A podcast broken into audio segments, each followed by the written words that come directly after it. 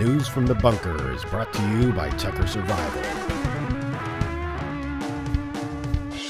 Hello, and welcome to Tucker Survivals News from the Bunker. My name is Mark, and let's get right into the news and see what's going on. It appears that tyranny has now come to America, as we have seen in Australia. Uh, three members of a local church in Moscow, Idaho, were recently arrested when about 150 to 200 um, worshippers showed up at, the, at uh, one of the f- official buildings. I think it was City Hall, and we're in the parking lot. They'd been, been there before uh, to do praise uh, worship sessions with no problems.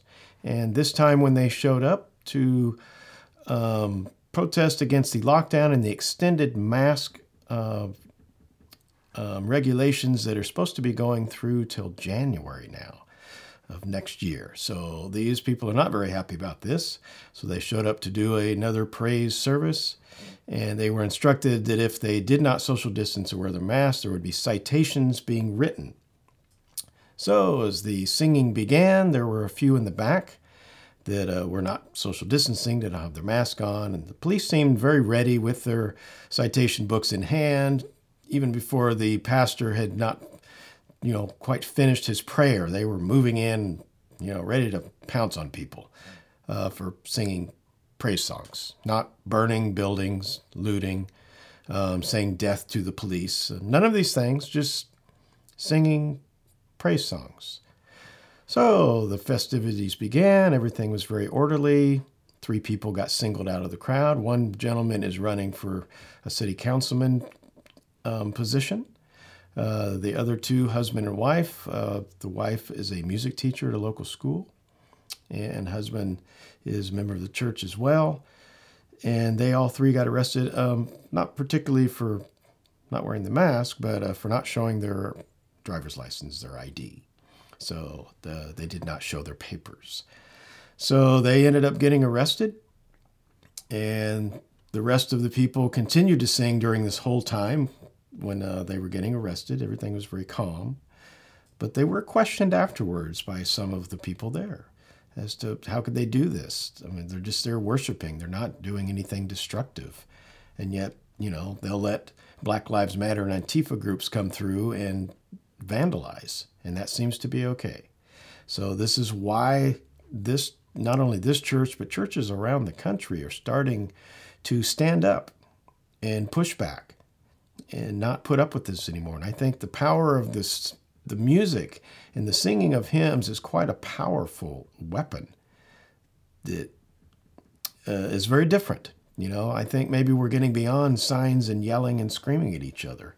That maybe that's just too antiquated. You know, I mean, we're in this mental head game with the powers to be, with these masks and these lockdowns. And I think it's time to get back into the mental game with them. And I couldn't help but think as I was watching the video of the people singing and the people being arrested, I kept thinking if only you guys would turn towards the officers and focus all of your praise music towards them and put them in the spotlight because they were in the back of the crowd. Nobody's really paying attention to them. But by focusing all of that energy, positive energy, would have most likely had a very profound effect on these officers. Remember, this is a very small community. So I'm sure these people all know each other. Probably went to school with some of these officers. They might even go to the same churches. And to watch them do this to their own citizens for singing praise songs in a very orderly fashion, you know, you've got to really wonder why they are doing that. And they need to really think about this.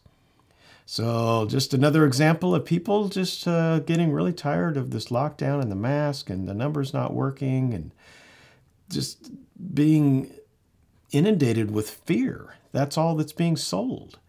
The news, the government, it's all just fear. You know, there's there's no end in sight to this. So they'll start a mask mandate and not, you know, particularly give any end date for it. You know, same with lockdowns. It's like that's just torturous. And people finally just get fed up. And we've got to find ways like this to push back and to unify. That is the key is to unify one or two people doesn't make much of a difference, but there's unification across not only America, but around the world. Imagine if all the churches around the world did the same thing. It'd be powerful. You know, so hopefully we'll start to see this type of a movement moving forward because there is extreme power in music. And I think this is definitely uh, something that would be well worth our time and effort to invest in. Meanwhile, grocery workers are getting very fed up. Their morale is very low as they've been uh, basically the frontline workers as well, uh, essential workers.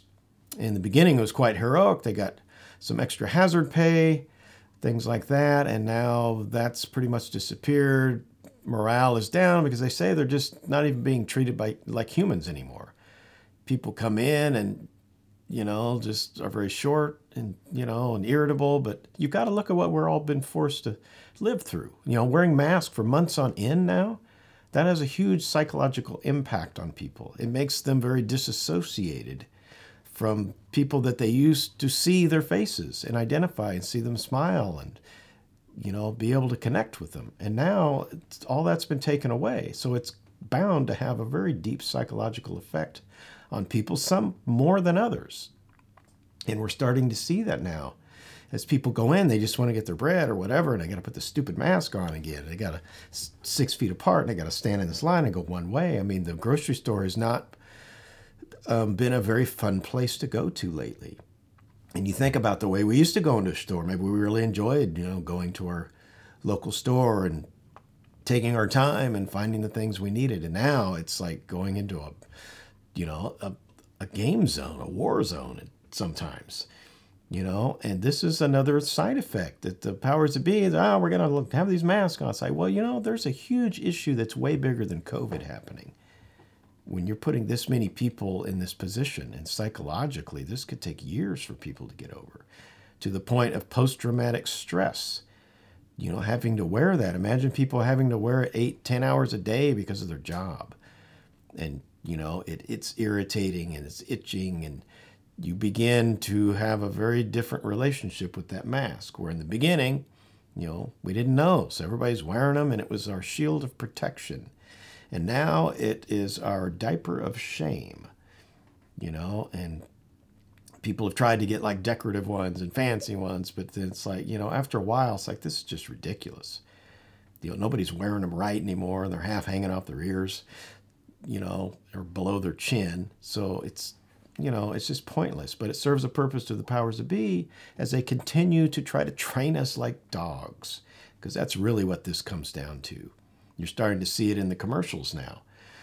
You know, it's very disturbing to see how it's being put into our normal way of life now.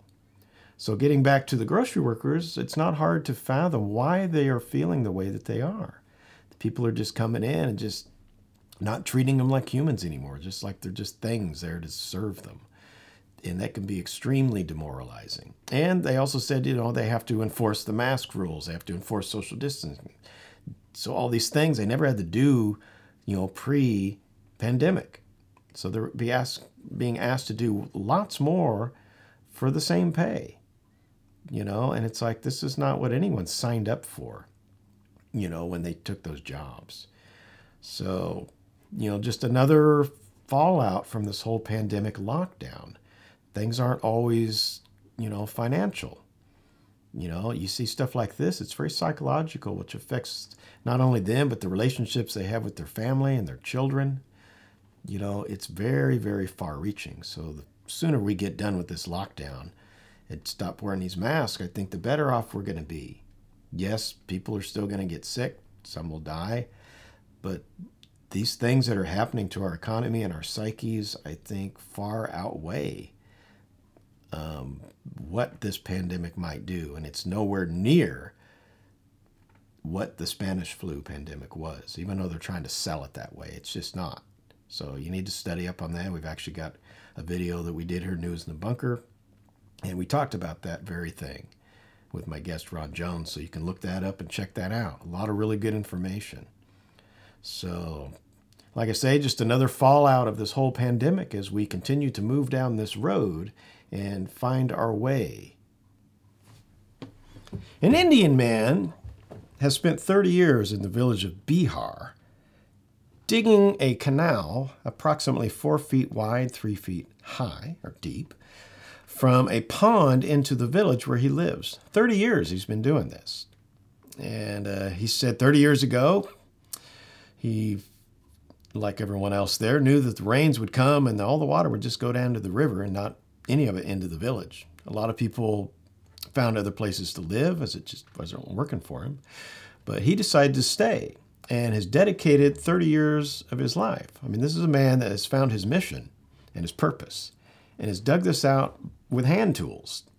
A little small shovel, a basket he would put the dirt in and haul it away and make berms and things like that out of it.